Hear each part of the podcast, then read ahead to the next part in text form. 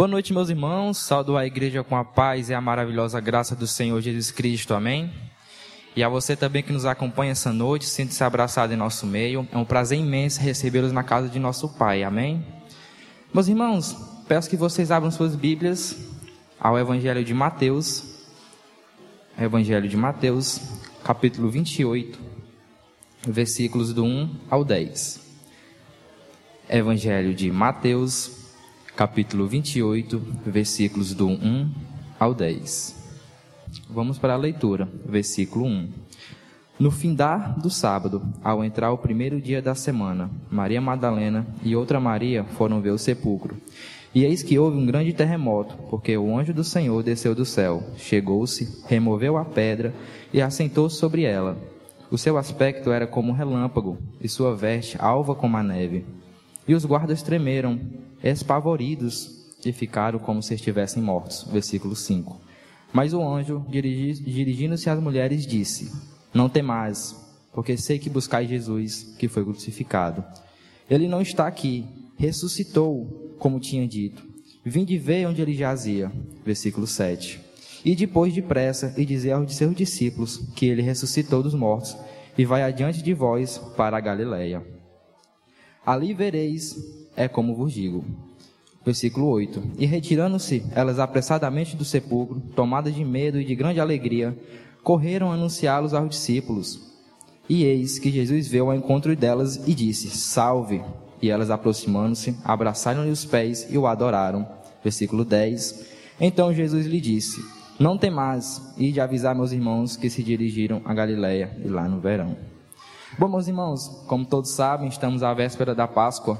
E como cristãos salvos pela graça de Cristo Jesus, sabemos que não é só pela morte de Cristo Jesus que comemoramos, mas é pela sua ressurreição ao terceiro dia. Pela essa ressurreição estamos aqui como igreja. Por essa ressurreição somos libertos do pecado.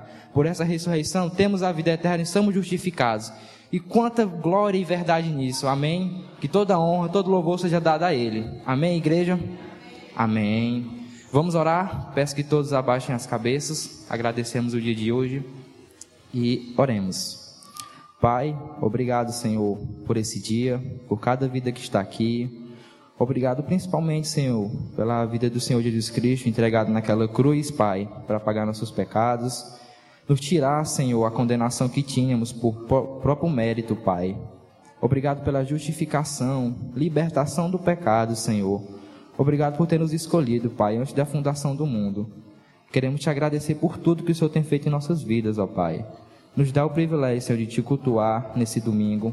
Em nome de Jesus, que eu te oro e te agradeço. Amém. Grupo de louvor. Boa noite a todos, irmãos. A graça e a paz do nosso Senhor e Salvador Jesus Cristo esteja com todos. Amém. Amém. Boa noite ao nosso visitante que está aqui nessa noite. Seja muito bem acolhido, bem-vindo. E Salmos 51, 10 a 12 diz: Vou ler só o primeiro versículo: Cria em mim, ó Deus, um coração puro e renova em mim um espírito reto. Não existe nada neste mundo mais corrupto do que o coração do ser humano. Jesus Cristo disse que o nosso coração, do nosso coração procedem os maus desígnios, o coração aqui não é o órgão que está no peito. O coração é o centro da nossa alma. Por isso, peça ao Senhor que crie em você, em nós, um coração novo e puro e clame pela renovação do seu interior. O sentido figurado é como se pedisse para arrancar seu coração corrupto e colocar o coração dele em você. Como diz essa canção, que a gente vai louvar o nosso Deus, agradecimento a Ele, coração igual ao teu.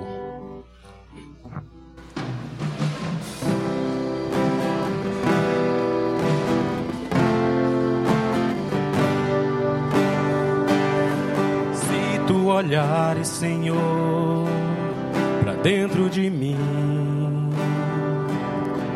nada encontrarás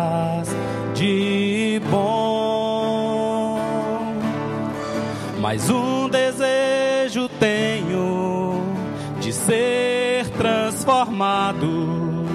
Preciso tanto do teu perdão, Dai-me um novo coração. Dai-me um coração igual ao teu, meu mestre. Dai-me um coração igual ao teu, coração disposto a obedecer,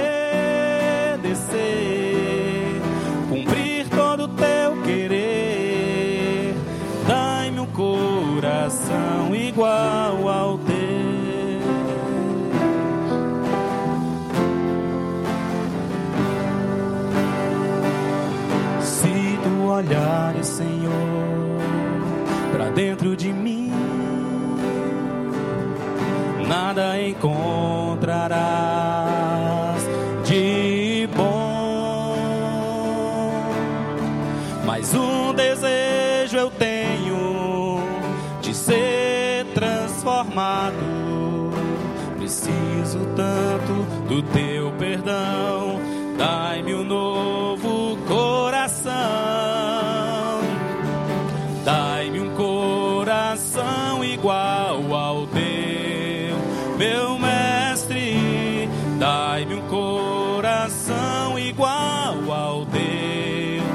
coração disposto a obedecer,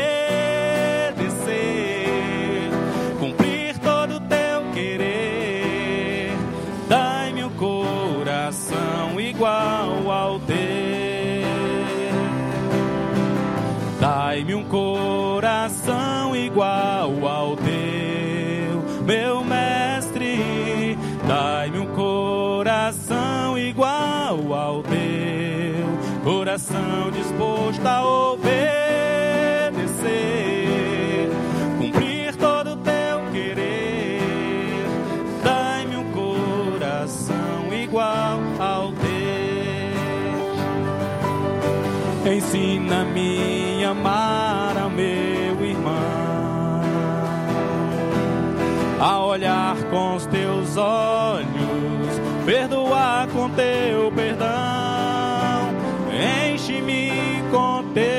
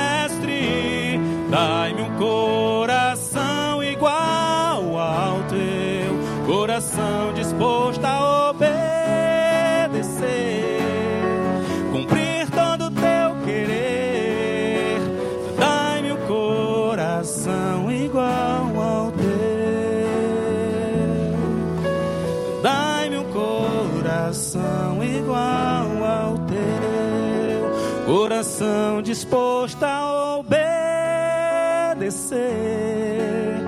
cumprir todo o teu querer. Dai-me um coração igual ao teu. Amém. Aleluias, glória a Deus. Irmãos, a salvação é pela graça, através da fé em Jesus. Mas o que é graça? A graça é um favor, é um presente que nós recebemos sem merecermos. A geração não depende do esforço humano. Aliás, a graça não depende do, do esforço humano, pois Jesus tudo fez para nós quando morreu na cruz para perdoar os nossos pecados. Então vamos ficar de pé, vamos celebrar o nome do Senhor com muita alegria, declarando que somos salvos pela essa graça tão maravilhosa que é de Jesus Cristo. Amém?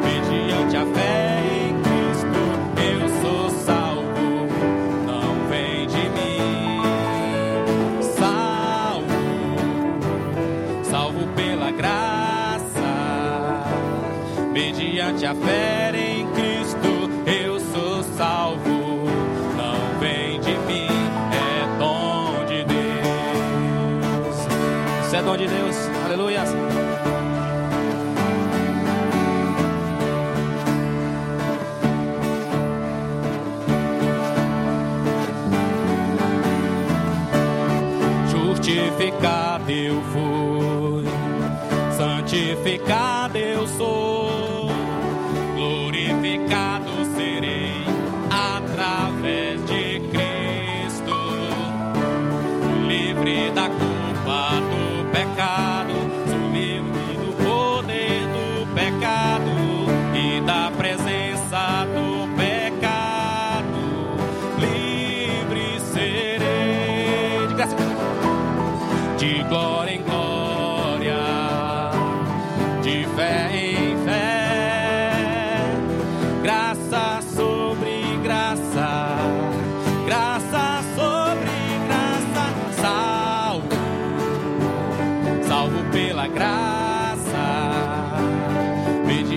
fé em Cristo, eu sou salvo, não vem de mim, salvo salvo pela graça, mediante a fé em Cristo Deus. Mais uma vez, salvo. Salvo, salvo pela graça, mediante a fé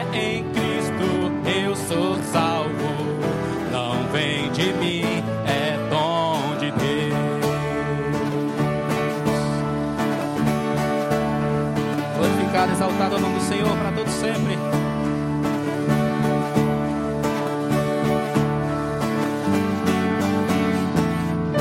Amém. Podeis sentar, irmãos. Amém. Muito obrigado ao grupo de louvor pelos cânticos entoados ao nosso Deus. E agora eu quero chamar o pregador da noite, pastor Egberto, e vamos orar pela vida do nosso irmão, que Deus possa falar por meio dele. Oremos. Senhor, obrigado, Pai, por essa noite, pelos cânticos entoados a Ti. Obrigado, Senhor, pelo privilégio de cultuar, ó Pai, ter o Senhor como nosso Deus. Também quero te agradecer pelo grupo de louvor, do jeito que o Senhor vem cuidar, abençoado e usá-lo, Senhor, no Teu reino. Obrigado pela vida do pastor Egberto, pessoa que o Senhor vem usando grandemente, Senhor, em nosso meio. Usa ele para essa noite, abre nosso coração, nosso entendimento, que toda palavra aqui, Senhor, seja de Ti e que nós possamos guardar, mas principalmente praticar em nossas vidas diariamente. Obrigado por tudo, é em nome de Jesus Cristo que eu te oro e te agradeço. Amém. Muito obrigado, Gleison. Boa noite a todos. Saúde a todos com a graça e com a paz do Senhor Jesus Cristo. Amém? Muito bom ter agora aí pela frente o acampamento de Páscoa. Você que ainda não fez sua inscrição, faça. É tempo muito bom de comunhão, edificação ah, no meio do povo de Deus ali no acampamento Pitombeira. Ah, só avisando que devido ao acampamento de Páscoa e também alguns irmãos estarão indo à Fortaleza, ao casamento do pastor James. No domingo pela manhã não haverá atividade aqui na igreja, tá bom? Domingo pela manhã, 9 horas da manhã, não haverá escola bíblica dominical, excepcionalmente nesse domingo. Ok? Mas domingo à noite, com a graça e a permissão de Deus, às 18h30 nós estaremos aqui cultuando a Deus. Então, domingo próximo não haverá escola bíblica dominical. Mais um outro aviso. Ah, no conversando com o irmão Ronaldo e a nossa irmã Gracinha, e eu tinha já conversado com a liderança de que alguns irmãos estavam solicitando o batismo, descerem as águas do batismo. Então, nós marcamos um batismo para o dia 30 de abril. Batismo 30 de abril.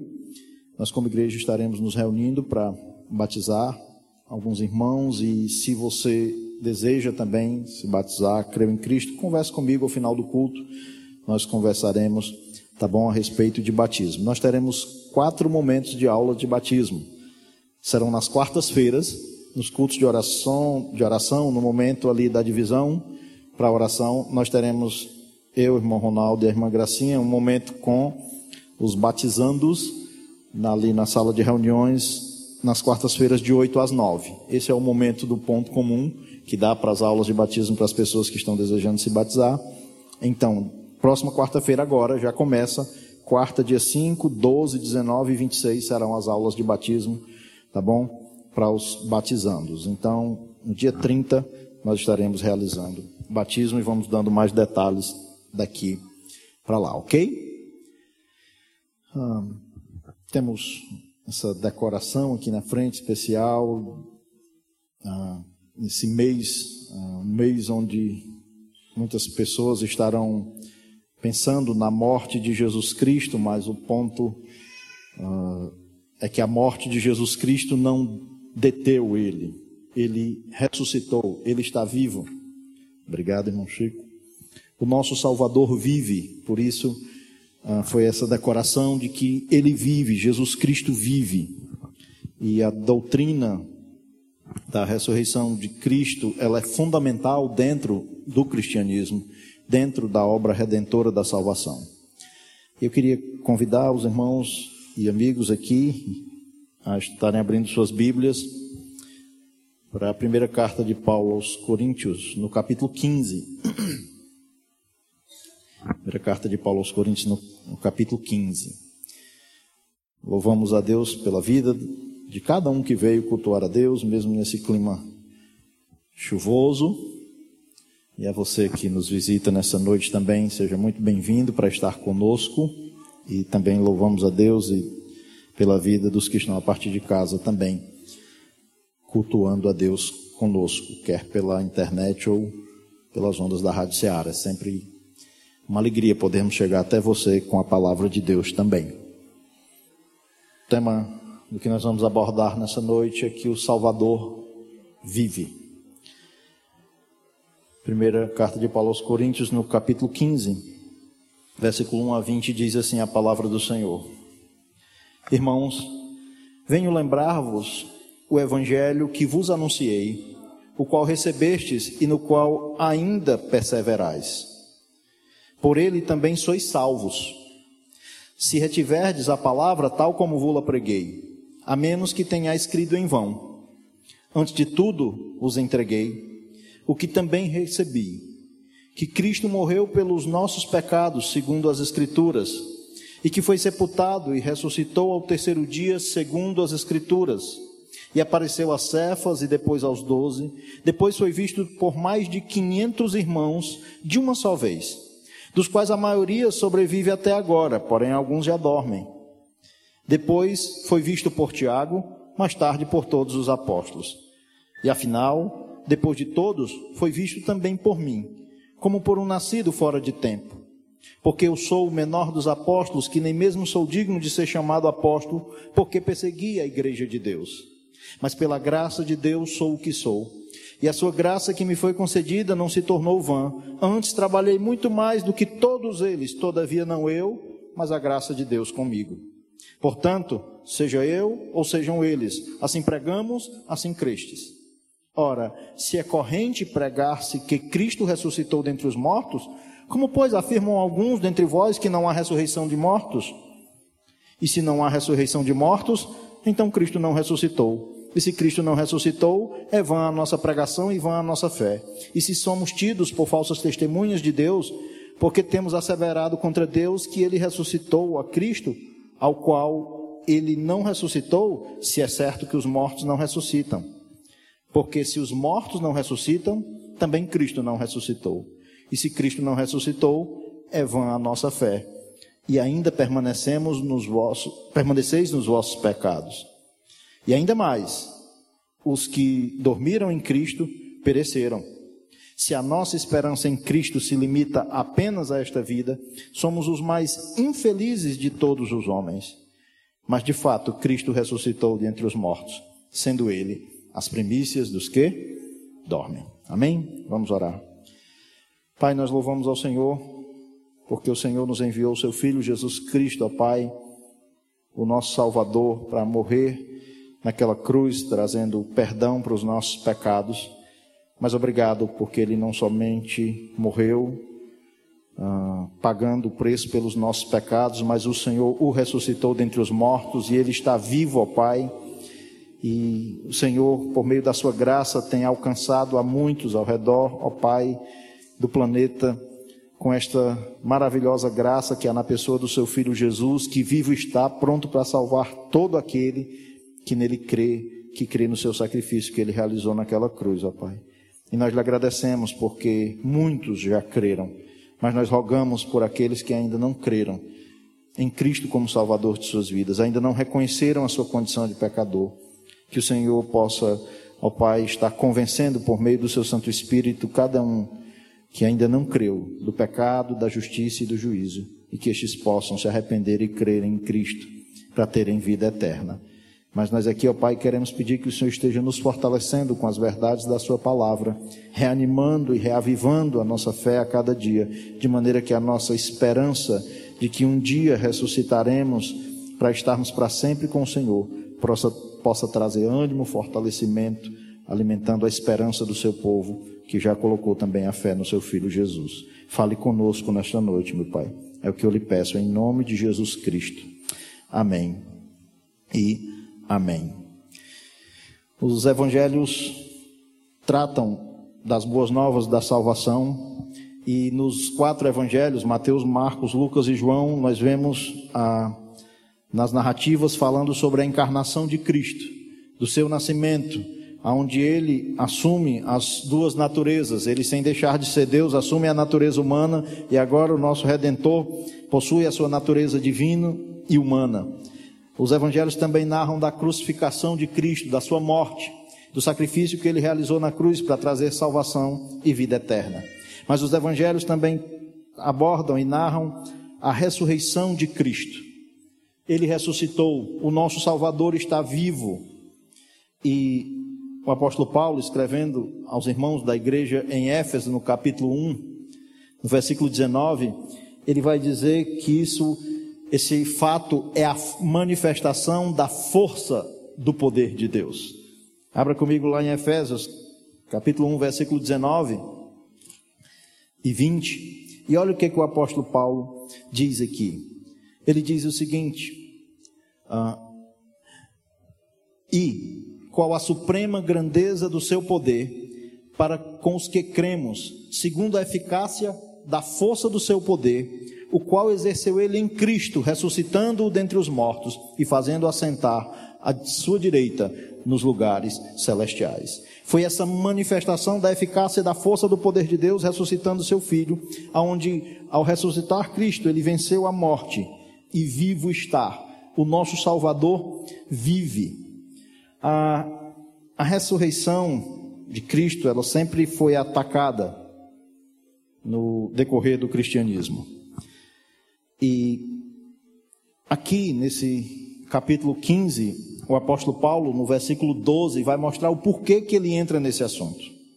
Voltando para a primeira carta aos Coríntios, no capítulo 15, Uh, dentre os muitos problemas que estavam havendo na vida dessa igreja em Corinto, um deles era que, como era uma igreja que vivia dentro desse uh, ambiente influenciado pelo mundo grego, onde os filósofos gregos criam que, uh, nesse dualismo é, de que a alma ela é boa, mas o espírito, o corpo é mau. Então eles não negavam, na verdade, a imortalidade da alma. O que eles não criam é que haveria ressurreição de mortos. O corpo não tinha por que ressuscitar, porque a matéria é má. E o problema é que isso estava adentrando na vida da igreja em Corinto, com pessoas dizendo que sim, Cristo morreu por vocês, ele salvou vocês, mas ele só salvou a alma de vocês e não há ressurreição de mortos. Isso é perceptível pelo que ele diz no versículo 12 do capítulo 15. Olha o que ele diz: Ora, se é recorrente pregar que Cristo ressuscitou dentre os mortos, como, pois, afirmam alguns dentre vós que não há ressurreição de mortos? Estavam alguns dentro do seio da igreja afirmando que não havia ressurreição de mortos. E que Paulo vai dizer é o seguinte: cuidado com isso, porque isso é um grande e sério problema. Se não há ressurreição de mortos, então Cristo não ressuscitou. Se Cristo não ressuscitou, ele ainda está morto. E se ele está morto, não há salvação. Então, nada faz sentido do que está sendo pregado e anunciado por ele. Nós olhando para isso pensamos: ah, é só lá naquele tempo e isso não tem hoje é importante falarmos sobre o, o que está abordado aqui nesse capítulo 15, primeiro porque é palavra de Deus, mas segundo porque não é muito difícil você encontrar pessoas com o pensamento de que, ah, morreu, acabou-se. Morreu, acabou tudo, não tem perspectiva ah, de, em relação à vida eterna.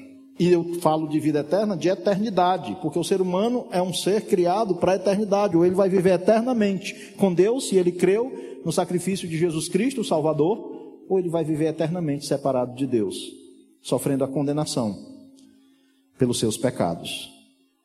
Então muitas pessoas não estão atentando para isso. Mas eu fico me perguntando, e nós cristãos? O quanto isso tem influenciado também, de nós estarmos com uma ênfase só pensando na vida aqui, estamos muitas vezes desesperançados dessas verdades, dessas promessas, de que assim ressurreição de mortos, de que nós cremos num Cristo que nos salvou e que um dia nós vamos ressuscitar para estar para sempre com o Senhor. Paulo está enfatizando essas verdades à igreja em Corinto. E nesse capítulo 15, ele faz uma abordagem de maneira muito profunda quanto a esse assunto da ressurreição. É talvez dentro das Escrituras o texto mais completo ao tratar sobre esse assunto da ressurreição. E primeiro ele vai mostrar nesse capítulo 15 a ressurreição como um fato. Olha o que diz dos versículos 1 até o versículo 4. Irmãos, eu venho lembrar-vos. O que ele vai fazer? Ó, eu quero trazer a vocês à memória essas verdades do Evangelho. Eu quero lembrar-vos do Evangelho que eu vos anunciei, o qual recebestes e no qual ainda perseverais. O que Paulo está dizendo é: eu quero lembrar vocês de uma verdade que foi pregada, que está dentro do Evangelho, que eu anunciei a vocês, vocês receberam e vocês estão perseverando nele. E vocês foram salvos crendo nele. É o que ele diz no versículo 2: Por ele também sois salvos mas aí que ele coloca um se. Se retiverdes a palavra tal como vos preguei, a menos que tenhais crido em vão. A menos que vocês não tenham crido verdadeiramente na, no Evangelho como ele foi pregado, como ele foi anunciado por intermédio do apóstolo Paulo. E a partir do versículo 3 ele vai falar de elementos presentes no Evangelho que ele anunciou. Ele vai dizer, a respeito do Evangelho, como o Evangelho sendo uma revelação de Deus, algo que vem da parte de Deus. Ele diz: Antes de tudo, eu vos entreguei o que eu também recebi. O que ele estava transmitindo, o que ele transmitiu para aqueles irmãos, ah, quando pregou o Evangelho a eles, era algo que ele também tinha recebido de Deus. É algo não que ele conquistou, mas que ele recebeu, foi algo que foi revelado a ele. Quando no caminho de Damasco Cristo aparece para ele, ele tem ali o seu encontro com Cristo, conhecendo o Salvador, e aí agora ele vai transmitir esse evangelho àqueles da, de Corinto, e foi esse evangelho pregado a eles que eles creram, por eles, por esse evangelho foi que eles foram salvos, e aí ele vai falar de algumas coisas que estão presentes no evangelho. Olha o que ele diz nesse versículo uh, 3. Antes de tudo vos entreguei o que também recebi. O que? Que Cristo morreu pelos nossos pecados, segundo as Escrituras, e que foi sepultado e ressuscitou ao terceiro dia, segundo as Escrituras. Elementos presentes no Evangelho anunciado por Paulo, e é o elemento presente, são elementos presentes no Evangelho genuíno e verdadeiro, que Cristo morreu pelos nossos pecados, que ele foi sepultado, mas que ele o quê? Ressuscitou. Quando Paulo anunciou o Evangelho a eles, Paulo também falou da ressurreição de Cristo e que nos traz a esperança da ressurreição para os que creram. Ele diz que Cristo morreu pelos nossos pecados, porque já havia sido profetizado que assim seria, uh, que aconteceria com o Messias nas, pelas escrituras do Antigo Testamento. Mas as escrituras do Antigo Testamento também já mencionavam sobre a ressurreição. Tudo isso era algo que foi predito pelos profetas, realizado na pessoa de Cristo, e isso deveria trazer para eles essa esperança da ressurreição. Isso foram fatos, não foram ah, coisas que Paulo tinha transmitido para eles, ah, como que fosse uma história, como que fosse algo. Isso foram fatos, acontecimentos reais e que foram revelados a Paulo, mas que foram fatos históricos. Tudo que está registrado aqui foi registrado uh, e comprovado historicamente. Jesus, a pessoa de Jesus, é inegável que ele veio a essa terra. É inegável que ele morreu como ele morreu lá naquela cruz. Embora muitos queiram contestar a questão da fé cristã, não, é, não se pode contestar a vinda de Cristo e a sua morte.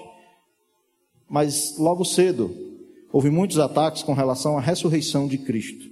E Paulo está dizendo que se uh, comprometermos a ressurreição de Cristo, todo o cristianismo, toda a fé cristã estará comprometida. Mas o que Paulo está mostrando aqui é que a, a ressurreição foi um fato, um fato histórico, comprovado. Cristo foi sepultado, mas Cristo ressuscitou ao terceiro dia. E ele está vivo.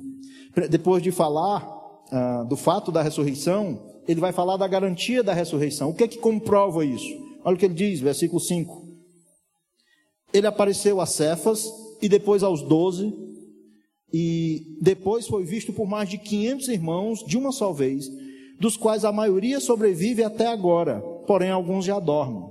Depois foi visto por Tiago e mais tarde por todos os apóstolos. Paulo começa agora uma série de ah, fatos comprovatórios de que Cristo ressuscitou, porque tem testemunhas da ressurreição dele. Ele apareceu a Pedro, a Cefas aqui é Pedro, depois ele apareceu aos doze. Mas aí ele vai dizer um fato que num determinado momento Cristo apareceu a 500 pessoas de uma só vez. E ele acrescenta algo a essa informação. Ele diz: muitos desses ainda estão vivos. Se vocês quiserem ir lá perguntar a essas pessoas que tiveram essa experiência de ter visto Cristo ressurreto, tem muita gente ainda viva, tem alguns que já dormem, já morreram. Mas ele diz: se vocês quiserem ir lá, vocês vão ver testemunhas oculares vivas de que Cristo ressuscitou. Depois apareceu a Tiago, Tiago aqui, o irmão do Senhor, e depois aos doze, aliás, aos apóstolos, todos. Mas Paulo vai dizer algo aqui a partir do versículo 8. Que não só estes, o qual ele menciona aqui, foram testemunhas do Cristo ressurreto, do Cristo vivo, como ele diz, e ao final, depois de todos, foi visto também por mim, como que por um nascido fora de tempo. Ele está dizendo: Eu também o vi ressurreto, ele apareceu a mim. E aí foi no caminho de Damasco que Cristo aparece a Paulo ressurreto, e ele tem aquele encontro com Cristo ressuscitado. E ele diz: Porque eu, sou o menor dos apóstolos, que nem mesmo sou digno de ser chamado apóstolo, porque persegui a igreja de Deus. O que Paulo está enfatizando era como era a postura dele em relação ao cristianismo. O que ele quer dizer é que se não fosse Cristo ter aparecido para ele, vivo e ressurreto, ele era um, um, alguém que era perseguidor dos cristãos. É a ênfase de Paulo. Ele está dizendo: aqui quem está falando com vocês é alguém que o viu. O viu porque a graça de Deus alcançou ele. Versículo 10 ele diz: Mas pela graça de Deus eu sou o que sou. Ele está fazendo uma defesa do seu apostolado como alguém que agora se tornou apóstolo de Cristo, seguidor de Cristo, porque Cristo se revelou a ele por meio da sua graça. Pela graça de Deus eu sou o que sou. E a sua graça que me foi dada não se tornou vã. Antes, trabalhei muito mais do que todos eles. Todavia, não eu, mas a graça de Deus comigo. Paulo dá ênfase que a graça de Deus o alcançou na maneira com que Cristo ressurreto se revelou a ele, sendo este o Senhor e Salvador de Paulo. Aquele que antes era perseguidor dos cristãos, que perseguia a igreja de Deus, como ele menciona aqui, este teve um encontro com Cristo e ele viu Jesus ressurreto. Paulo diz: tem testemunhas de que Cristo ressuscitou. A garantia da ressurreição são testemunhas oculares de pessoas que viram Cristo ressurreto. Ele diz, portanto, quer sejam os apóstolos que foram chamados por ele, que viram ele morrendo e viram ele ressuscitado, quer sejam eles, ou quer seja ele, Paulo, que o viu também, mesmo que, como ele menciona, como que alguém que o viu fora de tempo, ou seja, quando Cristo já tinha morrido, ressuscitado, subido aos céus, esse Cristo apareceu para ele ressurreto. Ele diz: quer sejam eles, quer sejam eu, a pregação é a mesma.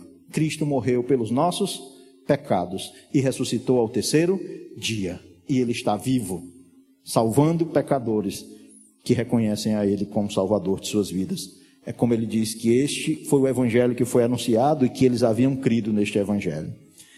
Paulo não só menciona ah, a ressurreição como um fato, mas ele menciona a garantia da ressurreição por meio de testemunhas que viram e pessoas que estavam dispostas agora a morrer por Cristo porque ele não somente havia morrido, mas ele ressuscitou. Se você observar, ah, antes da ressurreição de Cristo, nós vimos um Pedro temeroso, medroso, que negou a Cristo. Quando ele foi perguntado, você é um deles? Eu, não, não. Pedro chega até a, a jurar assim, eu juro, eu não sou um destes. Mas quando Pedro ah, sabe que Cristo ressuscitou, quando o Espírito Santo desce sobre a igreja, ali em Atos capítulo 2, nós vemos um Pedro intrépido. Porque agora tem o Espírito Santo, que é o poder de Deus para testemunhar, sim, mas porque é alguém também que viu Cristo ressuscitado. Quando Cristo ressuscitou, apareceu a ele, é a primeira figura que Paulo menciona, que viu que Cristo teve esse, que teve esse testemunho de ter visto Cristo ressurreto, e agora esses homens que viram Cristo empenharam sua vida a um ponto de estarem dispostos a morrerem por Cristo, porque tem essa garantia de que eles creram num Cristo que não estava morto, mas que ressuscitou. Paulo agora vai partir para aquilo que é o, o, o centro do ataque que aqueles irmãos estavam tendo com relação a essa doutrina da ressurreição. E agora, além de falar da ressurreição como um fato, ou do fato da ressurreição, mencionar sobre a garantia da ressurreição, que tem testemunhas que viram isso. Agora, Paulo, Paulo vai falar da esperança da ressurreição.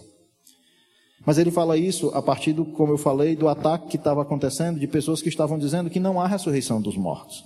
E aí ele começa no versículo 12 dizendo o seguinte: Ora, se é corrente pregar-se que Cristo ressuscitou dentre os mortos, como pois afirmam alguns dentre vós que Cristo não ressuscitou dentre os mortos. Estava vendo isso no meio da igreja. E Paulo, agora, depois de falar da ressurreição como um fato histórico, depois de falar da ressurreição como algo que já havia sido predito pelos profetas e se cumpriu na pessoa de Cristo, tanto a sua morte quanto a sua ressurreição, que é o conteúdo do Evangelho, Paulo, depois de dar a garantia da ressurreição através de testemunhas oculares, dos quais algumas ainda estavam vivos, quem quisesse ir lá perguntar a eles, tinha gente viva para falar sobre isso. Paulo agora está dizendo da esperança da, que a ressurreição traz. E que se alguns ah, questionam a ressurreição, então comprometeu toda a fé cristã. E ele vai desenvolver um raciocínio a partir daí que vai desconstruir essa ideia que estava sendo semeada de que não há ressurreição de mortos. Ele diz a partir do versículo 13: Se não há ressurreição de mortos, então Cristo não ressuscitou. Porque eles pensavam o seguinte: não, Cristo morreu, ressuscitou, mas ele salvou apenas a alma do ser humano e não vai ter ressurreição de mortos. Não, Paulo diz: espera aí. Isso vai comprometer a fé cristã, porque se não há ressurreição de mortos, então Cristo também não ressuscitou. E se Cristo não ressuscitou, versículo 14, é vã a nossa pregação e vã a nossa fé. Paulo mostra o quanto a ressurreição de Cristo e a ressurreição dos mortos é algo fundamental dentro da fé cristã. E se Cristo não, eh, se não há ressurreição de mortos, Cristo não ressuscitou. Se Cristo não ressuscitou, é vã a nossa pregação e vã a nossa fé. Eles então, se Cristo não ressuscitou, estavam crendo num Cristo que estava morto ainda, e quem, um Cristo que está morto, ele não salva ninguém. Paulo está trabalhando essa desconstrução dessa crença de que não há ressurreição de mortos. Ele disse Cristo não ressuscitou, é vã a nossa pregação e vã a nossa fé. E versículo 15: E somos tidos por falsas testemunhas de Deus. Ele disse: não, se Cristo não, se não há ressurreição de mortos, Cristo não ressuscitou, então nós somos tidos por falsas testemunhas, porque nós temos pregado que há ressurreição de mortos. Inclusive, ele diz: nós temos asseverado para com Deus que ele ressuscitou Cristo,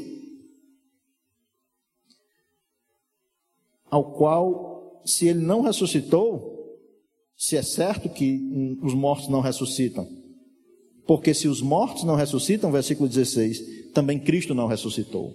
Ele está batendo nessa tecla do problema de se achar que não há ressurreição de mortos, porque se não há ressurreição de mortos, então Cristo não ressuscitou.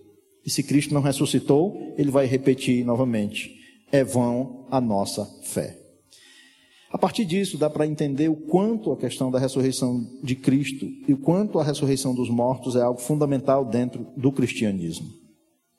Paulo diz nesse versículo 17: Se Cristo não ressuscitou, é vã a vossa fé, e ainda permanecemos nos vossos pecados. Porque só há ressurreição se houver morte. A salvação consiste em que Cristo, lá na morte, na sua morte na cruz, pagou o preço pelos nossos pecados ele nos redimiu, ele realizou o sacrifício que satisfez a Deus.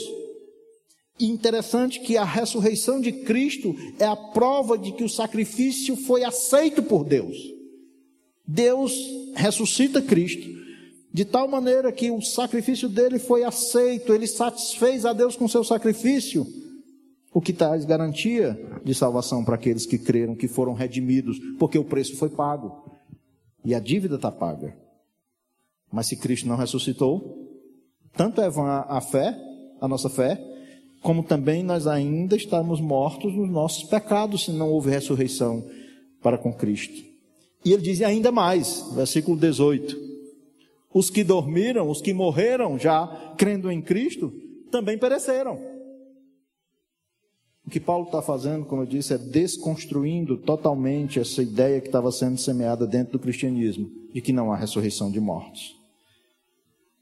Mas agora, se não há ressurreição de mortos, então não há esperança.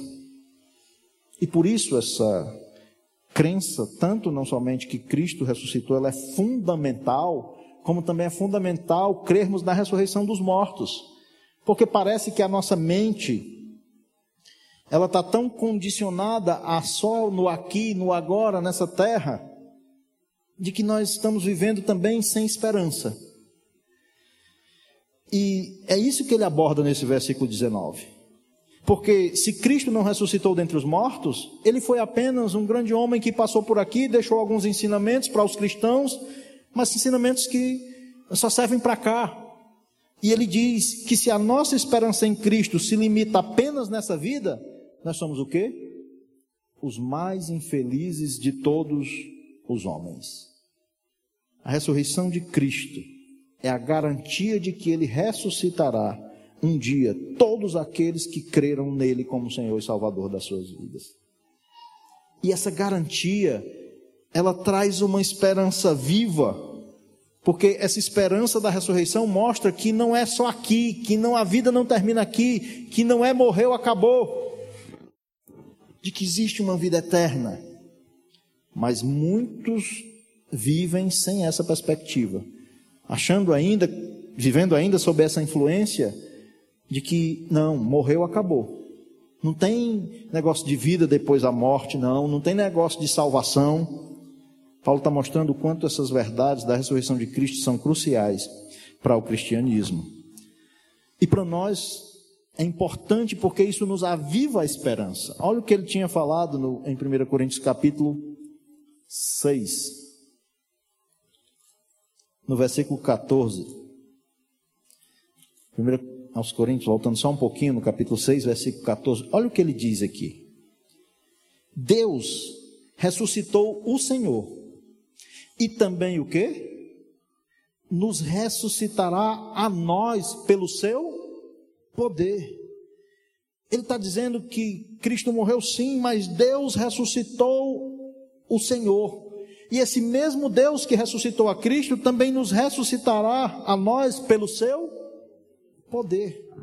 Na segunda carta aos Coríntios, no capítulo 4, segundo aos Coríntios, capítulo 4, folhei para lá comigo, porque lá Paulo também fala sobre isso.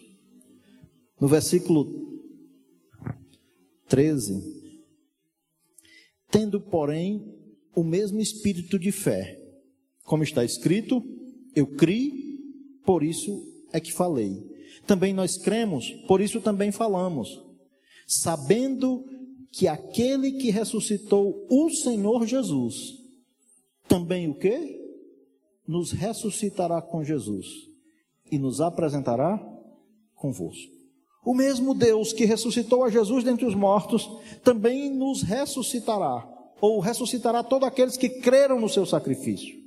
Não é morreu, acabou.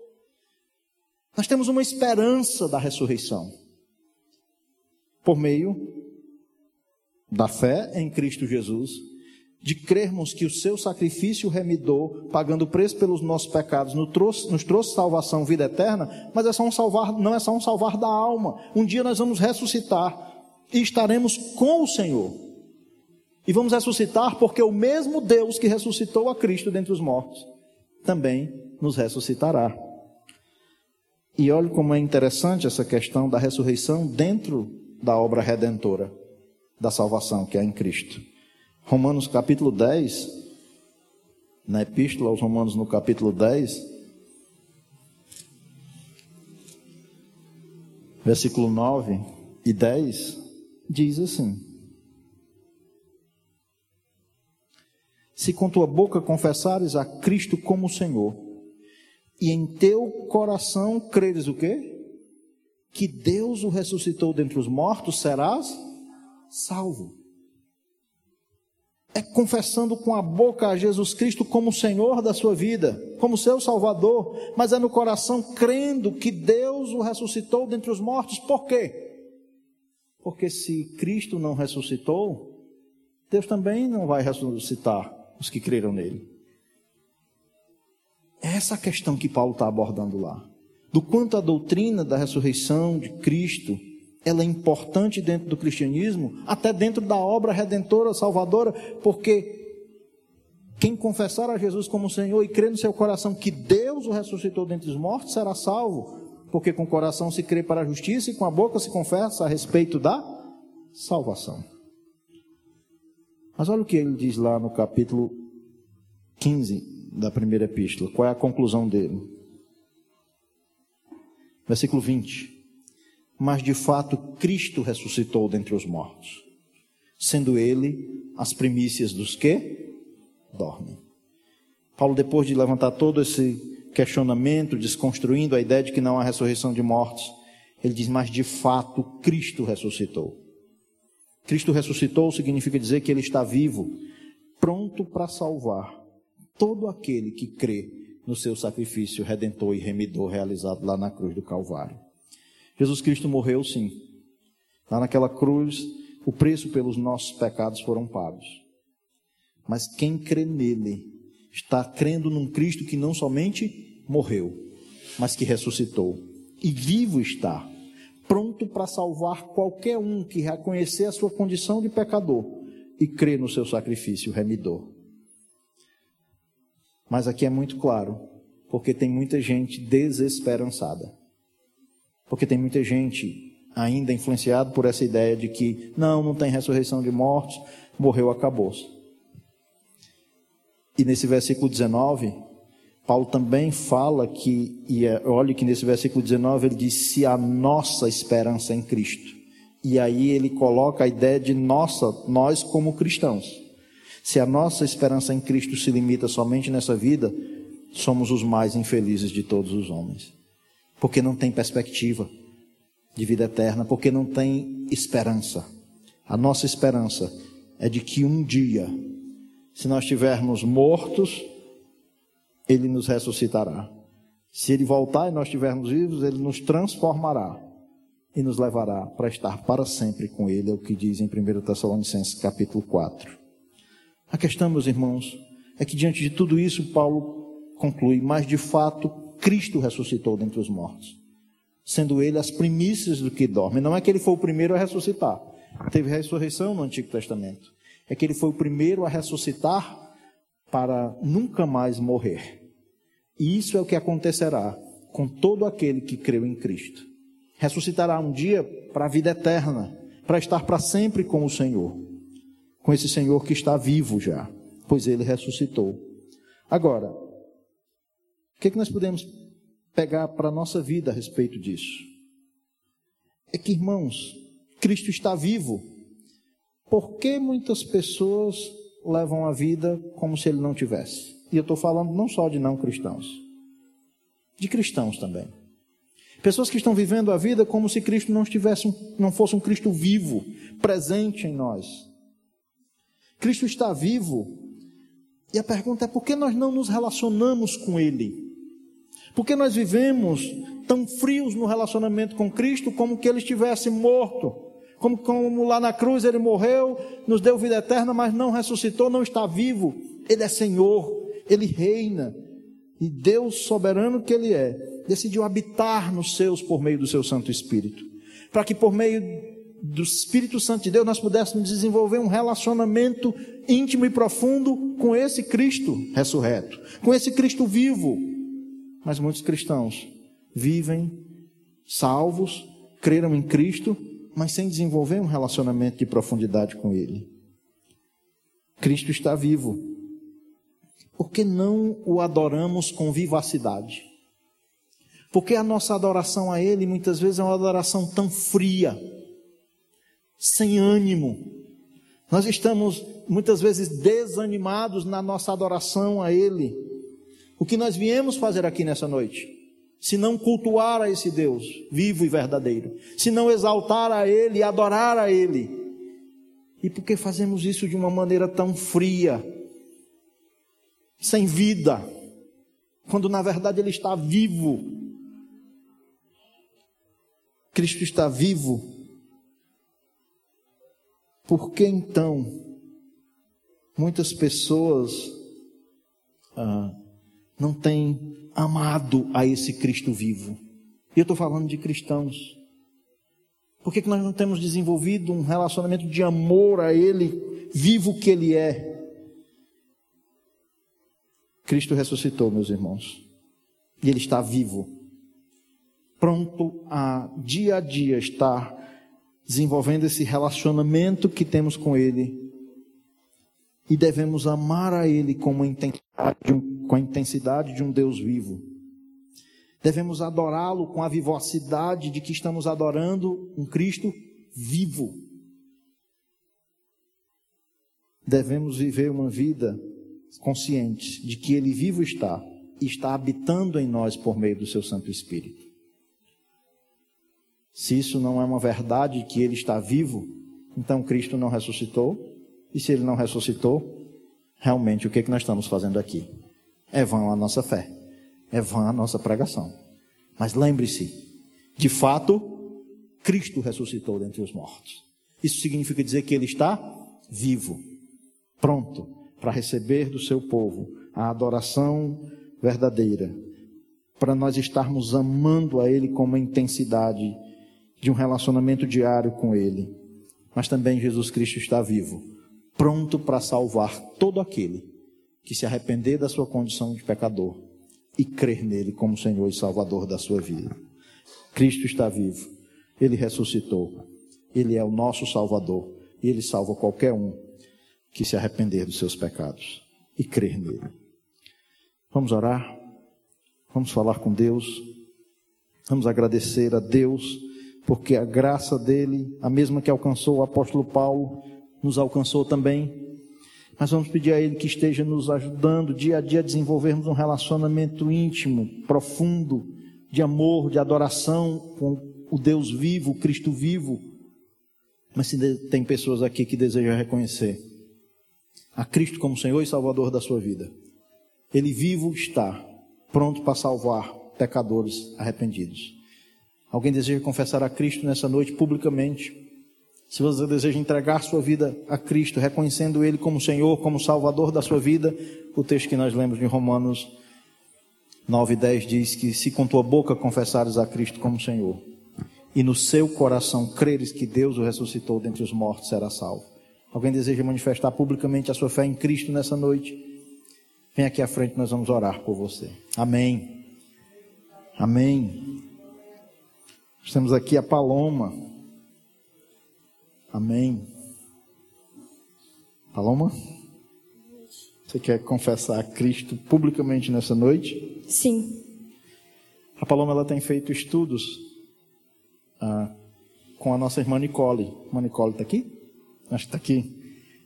E ela creu em Cristo. Não é o, o agir de Deus não é só numa noite assim. Ele vem agindo na vida dela através do, do que ela tem aprendido da palavra de Deus, do que Cristo fez por ela, através do sacrifício dele na cruz. Você crê realmente em Cristo como Salvador de sua vida, Paloma? Sim. Amém. Tem mais alguém que deseja publicar sua fé em Cristo? Amém. Glória a Deus. Eu não estou lembrando o nome. Carla, você quer reconhecer publicamente a Jesus como Salvador da sua vida, Carla? Amém. Suba até aqui, Carla, nós queremos orar por você. Louvamos a Deus. Jesus vivo está, pronto para salvar todo aquele que reconhecer sua condição de pecador. Você reconhece que é uma pecadora, Carla? Sim. Você realmente crê em Cristo como Salvador da sua vida? Sim. Amém. Vamos orar? Se mais alguém deseja publicar sua fé em Cristo, se você nunca. Amém. Olha aí. Eu não sei o nome dela também não. Como é seu nome? Leonara. Hã? Leonara. Leonara? É. Leonara, você quer reconhecer Jesus como Salvador da sua vida também nessa noite, é isso? Sim. Você crê nele como Senhor e Salvador da sua vida? Sim. Então nós vamos orar. Leonara, né? É. Amém. Glória a Deus. Jesus Cristo é um Cristo vivo. Salva vidas. Ele fez isso na minha vida e fez na sua também. Vamos orar. Senhor, muito obrigado, Pai, por sua graça sobre nossas vidas.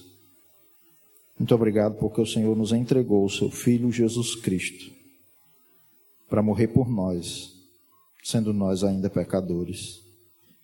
Ó Pai, muito obrigado porque essas vidas têm ouvido a palavra do Senhor e o Senhor tem agido com a sua graça nas vidas como agiu na nossa. Senhor, lhe agradeço porque o Senhor ah, abriu o entendimento da Paloma para que ela pudesse reconhecer a Cristo como Salvador da vida dela e também está fazendo isso, ó Pai, na vida da Carla, da Leonara. Senhor, tome essas vidas em Suas mãos. Que o Seu Espírito Santo, de fato, convença elas do pecado, da justiça e do juízo. E obrigado, ó Pai, porque o Senhor já fez isso na vida de muitos aqui. E que nessa noite, de fato, seja uma noite de salvação nestas vidas. E obrigado porque o Senhor já tem trabalhado isso na vida da Paloma e que elas aqui, todas três, possam trilhar firmes nos caminhos do Senhor. Que o Senhor, de uma maneira graciosa, esteja agindo em suas vidas, sustentando com a maravilhosa graça do Senhor. E que, ó Pai, cada um dos que estão aqui nessa noite possam ser reavivados nessa esperança da ressurreição, porque Cristo ressuscitou. Nós também podemos ter a certeza de que um dia, mesmo tendo morrido, o Senhor nos ressuscitará para estarmos para sempre como o Senhor. Muito obrigado, Senhor. Nós louvamos, agradecemos e engrandecemos o seu nome. No próprio nome de Jesus nós oramos. Amém. E amém. Deus abençoe. Dê um abraço nessas vidas. Deus abençoe a cada um. Uma ótima semana. Que Deus esteja abençoando ricamente a vida de cada um. A você que esteve conosco a partir de casa. Que Deus também esteja abençoando sua vida. Deus abençoe.